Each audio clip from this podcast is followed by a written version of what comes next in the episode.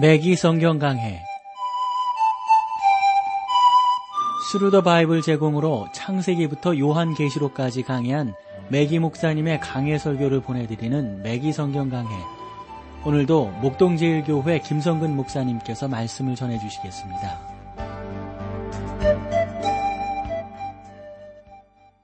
여러분 안녕하셨습니까? 매기 성경 강해.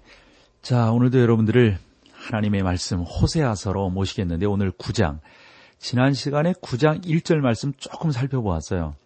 그래서 조금 겹치더라도 1절 말씀을 조금 여러분들과 더 나눠야 되겠습니다.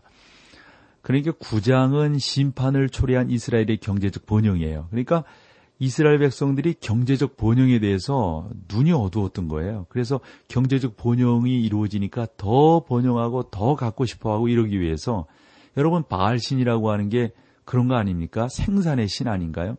그러니까 바알신을 그들이 이렇게 들여오고 그들 가운데 바알신으로 이렇게 가득하게 된 그 이유는 다른 어떤 것보다도 하나님께서 그 바알신 가운데 그 정말 싫어하고 그 신을 물리치시는 그런 하나님이라고 하는 걸 알면서도 이 사람들이 너무 자꾸 경제적인 것에 자꾸 몰두하고 생각하고 이렇게 하다 보니까 그 모든 것들을 이 사람들이 우상 숭배고 뭐고 다 받아들이게 되는 것이죠. 그래서 9장 1절 말씀을 보면, 이스라엘아 너는 이방 사람처럼 기뻐 뛰놀지 말라. 내가 행음하여 내 하나님을 떠나고 각 타작 마당에서 음행의 값을 좋아하였느니라. 오늘날 우리 삶의 역사에 있어서도 경제적인 번영, 그것이 사람들을 속이는 경우가 참 많다는 거죠. 신앙생활에 있어서도 물질적인 부요가 신앙의 승리인 것처럼 우리가 여기는 경우도 많아요.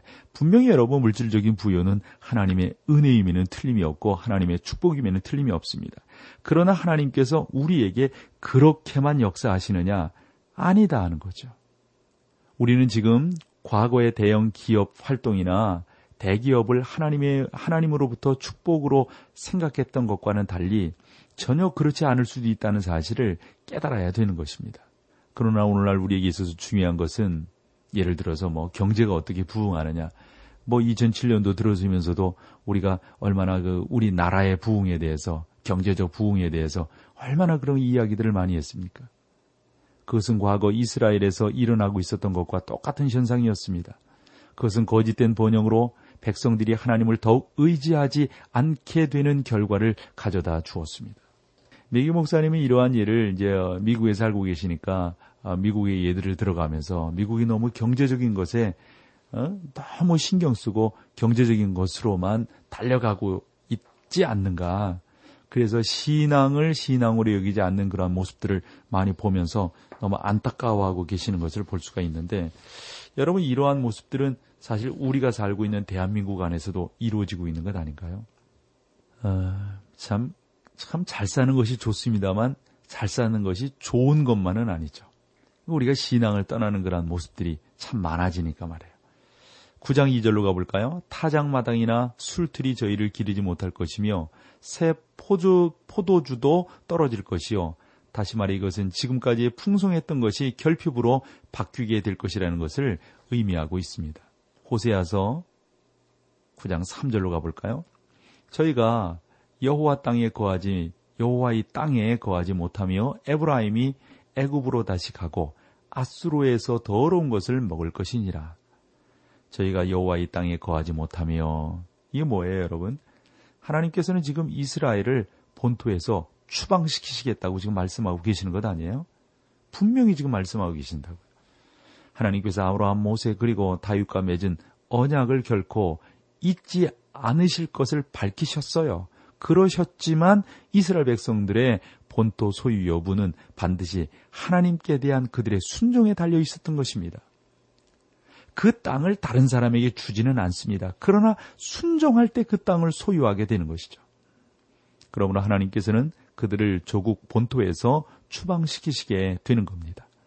그리고 또 보시면 아수르에서 더러운 것을 먹을 것이라. 이건 또 무슨 의미인가요? 이스라엘은 하나님께로부터 떠나 그분의 율법을 계속 범하고 있었습니다.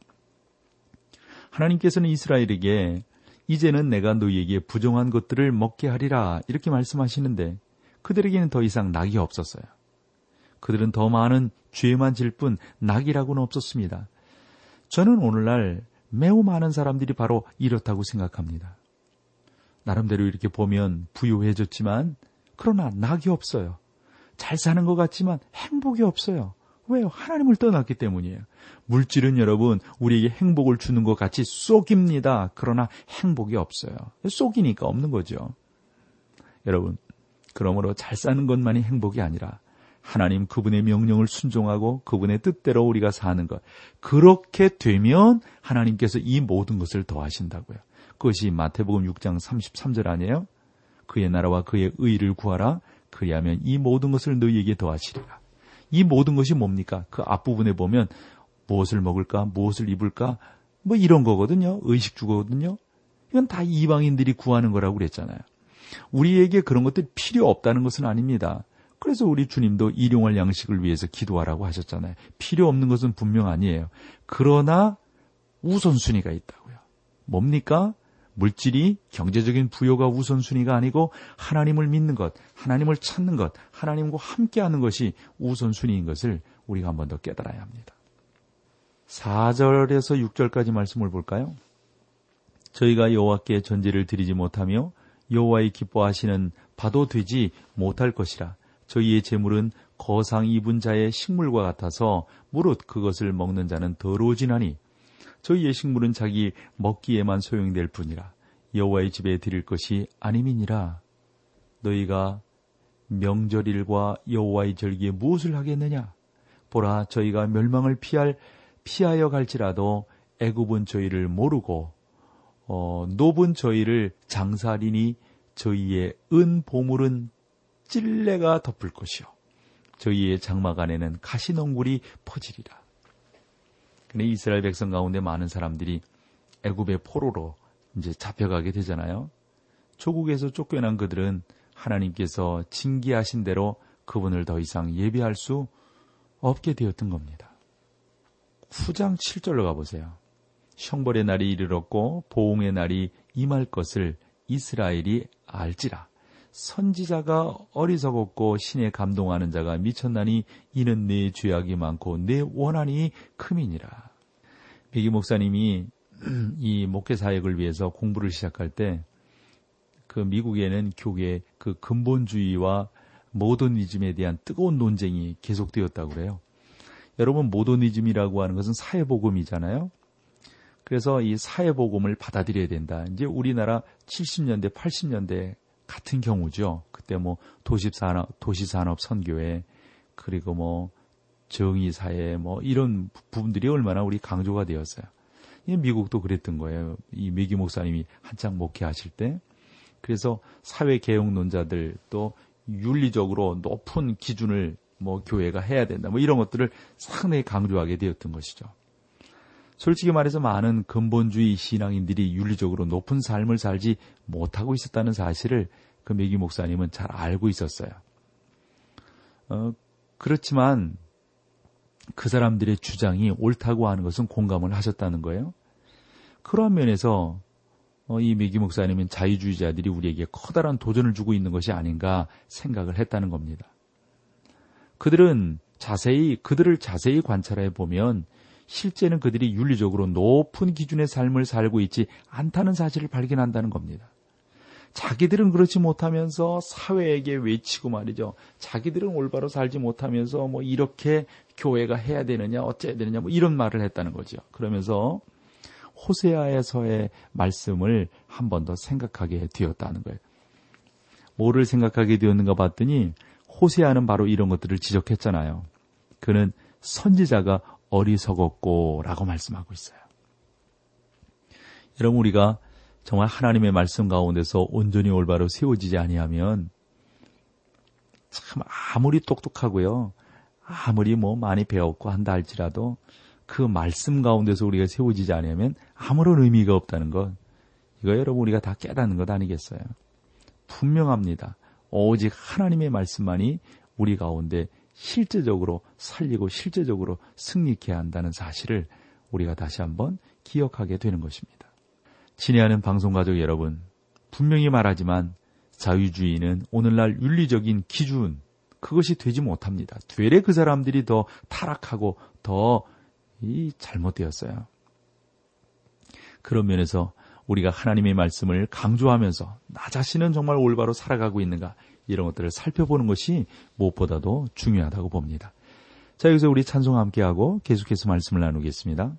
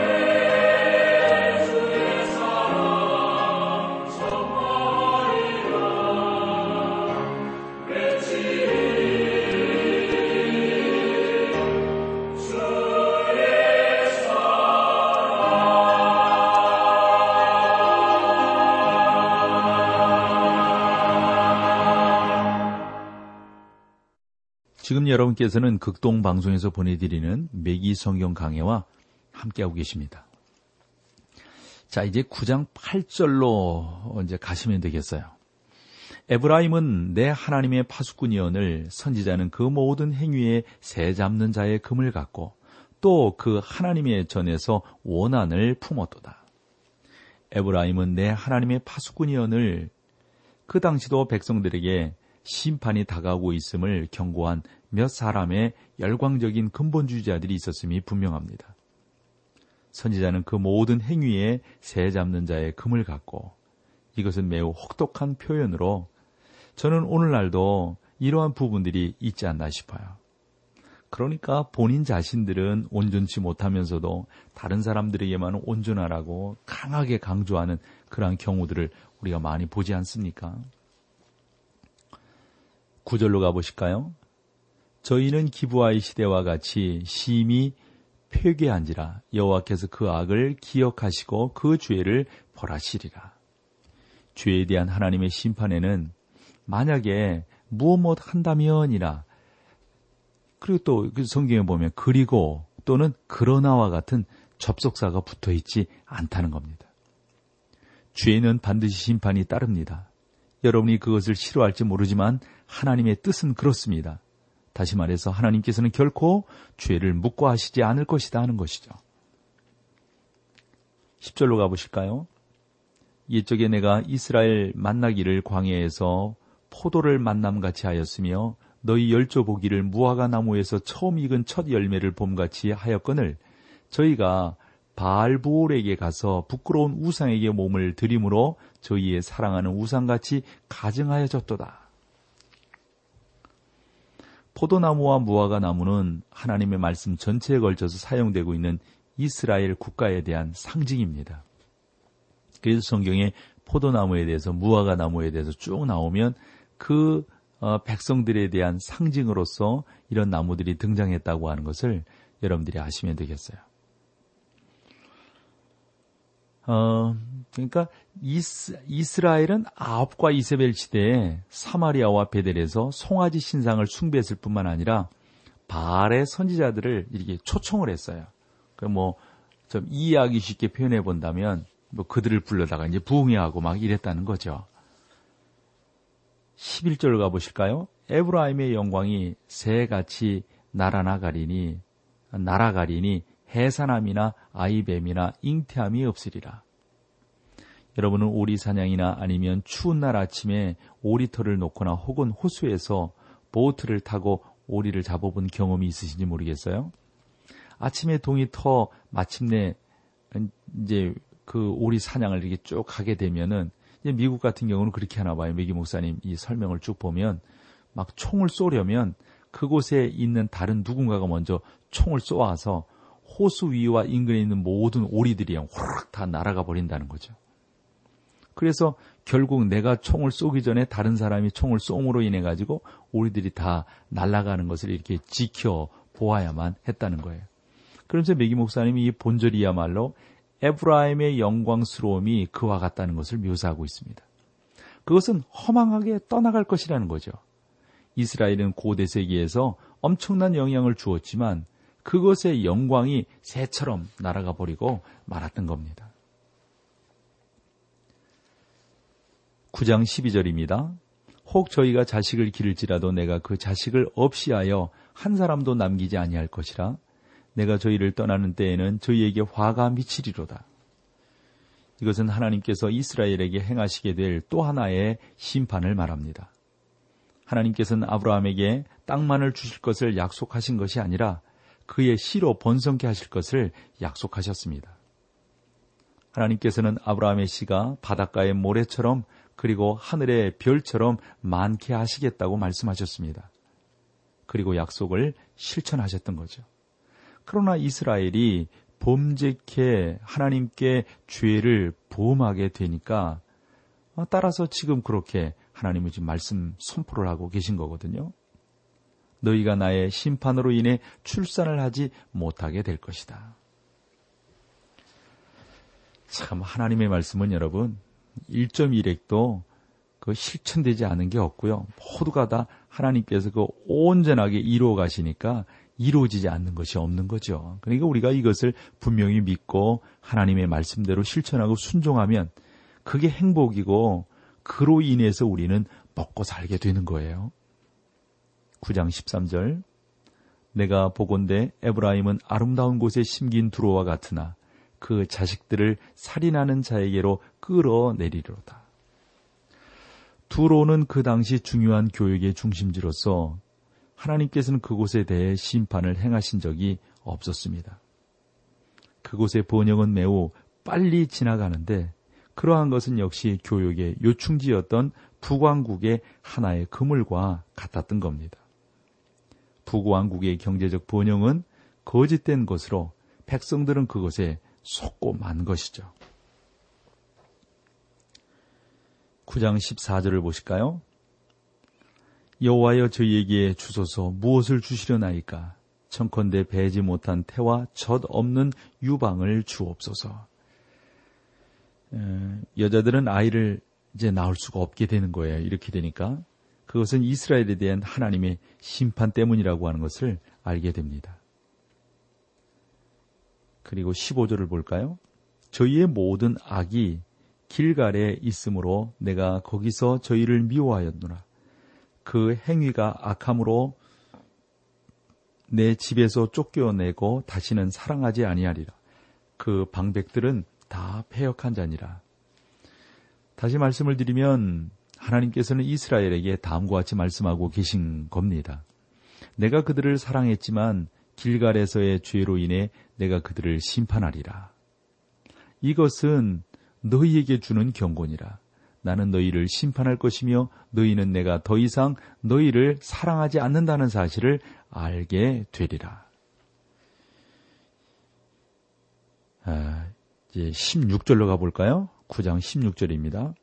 에브라임이 침을 입고 그 뿌리가 말라 과실을 맺지 못하나니 비록 아이를 낳을지라도 내가 그 사랑하는 태의 열매를 죽이리라. 하나님의 심판은 땅에서 맺은 과실뿐 아니라 자녀의 출산까지에도 영향을 미치고 있다는 사실을 이러한 성경들을 통해서 우리가 알게 되는 거죠. 여기뿐만 아닙니다. 성경의 곳곳에 하나님께서 우리 가운데 주시는 열매, 특별히 우리 자녀들은 하나님의 그 축복인 것을, 하나님의 복인 것을 우리에게 잘 말씀해주고 있습니다. 9장 17절을 볼까요? 저희가 듣지 아니하므로 내 하나님이 저희를 버리시리니 저희가 열국 가운데 유리하는 자가 되리라. 하나님께서는 이스라엘을 버리심으로 저들로 열국 가운데 유리하는 자가 되게 하시겠다는 것을 말씀하시는데, 여러분, 성경은요, 성경이 되는 가장 중요한 이유 가운데 하나는 성경은 예언이라는 거죠. 그러니까 미리 말씀하셨는데 그것이 또 성경이 되는 것은 그대로 이루어지는 거예요. 이것이 우리가 성경을 성경으로 받는 가장 중요한 말씀입니다. 이들 10지파는 포로로 잡혀서 간 후 돌아오지 못했습니다. 그들은 유다 백성과 함께 혼합되어 돌아와서 영토 전체에 흩어지게 됩니다. 사실이지 우리는 성경에서 유다 지파에 속한 요셉과 마리아가 갈릴리에 살았다는 것을 발견하게 됩니다. 그들은 바벨론 포로에서 귀환 후 전 영토에 흩어지게 되고, 따라서 오늘날 유대인들조차도 자기가 어느 지파에 속하는지 알지 못할 정도로 혼합되어져 있다 하는 것을 보게 되는 거죠. 이 결과는 뭐예요? 이것은 하나님의 진노의 결과이고요, 그들이 범죄했다고 하는 것을 성경을 통해서 우리가 깨닫게 되는 거란 말이죠. 여러분, 하나님은 범죄하면 흩으십니다. 어렵게 하십니다. 힘들게 하십니다. 이것을 우리가 온전히 깨닫고 하나님의 말씀 가운데 아름답게 세워지기를 소망하며 나가기를 간절히 사모합니다. 오늘 여기까지 할게요. 함께해 주셔서 고맙습니다. 매기 성경 강해, 지금까지 스루더 바이블 제공으로 창세기부터 요한계시록까지 강해한 매기 목사님의 강해 설교를 목동제일교회 김성근 목사님께서 전해주셨습니다. 이 시간 방송 들으시고 청취 소감을 보내주신 분께는 나침반 출판사에서 신앙서적을 보내드립니다. 청취 소감을 남겨주실 분들은 극동방송 홈페이지에 매기 성경 강해로 들어오셔서 사연을 남겨주시거나, 문자로 참여하실 분들은 한 통에 50원의 유료 문자 샵 1069, 샵 1069번으로 보내주시기 바랍니다. 매기 성경 강해 오늘 순서를 마칩니다.